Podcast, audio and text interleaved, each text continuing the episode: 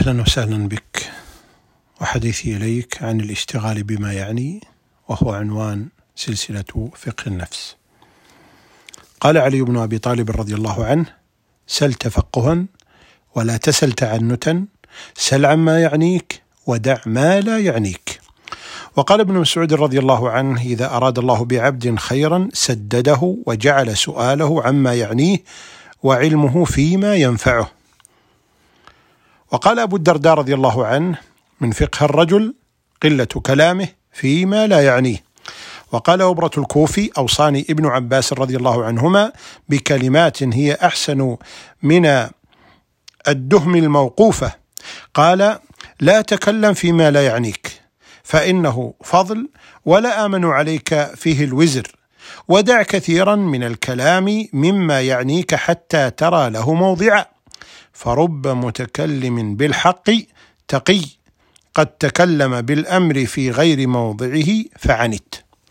وقال عبد الله بن سلام رضي الله عنه إن عملي لضعيف وأوثق ما أرجو به سلامة الصدر وتركي ما لا يعنيني.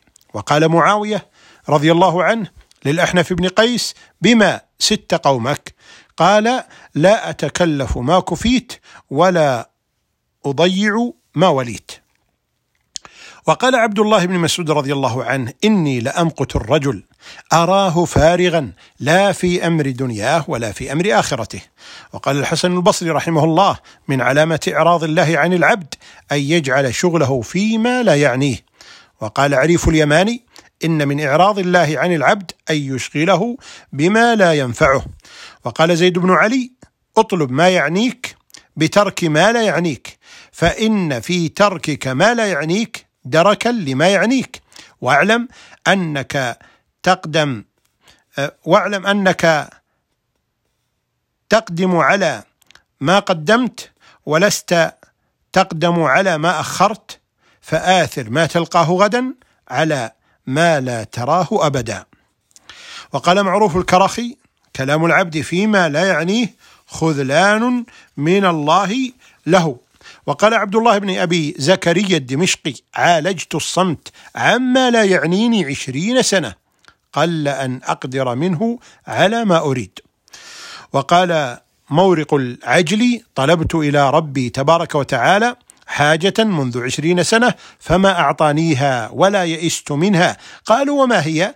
قال طلبت إليه ألا أتكلم إلا فيما إلا فيما يعنيني.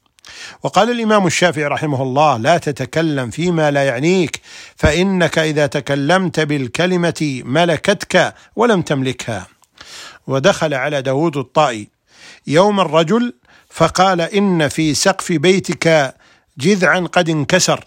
فقال له يا ابن أخي إني في هذا البيت منذ عشرين سنة ما نظرت إلى السقف وكانوا يكرهون فضول النظر كما يكرهون فضول الكلام. وعن يونس بن عبيد قال صحبت الحسن البصري ثلاثين سنة فما سمعته قط قال عزل أو عزل أمير ولا ولي ولا غلا سعر ولا رخص سعر ولا اشتد الحر وما كان ذكره إلا الموت جاءكم. وقال رجل للأحنف بن قيس بما ست وأراد أن يعيبه فقال الأحنف بترك ما لا يعنيني كما عناك من أمر ما لا يعنيك.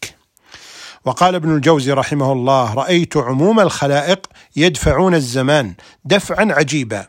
إن طال الليل فبحديث لا ينفع أو بقراءة كتاب فيه غزاة وسمر. وإن طال النهار فبالنوم وهم في أطراف النهار على دجلة أو في الأسواق. فشبهتهم بالمتحدثين في سفينة وهي تجري بهم وما عندهم خبر.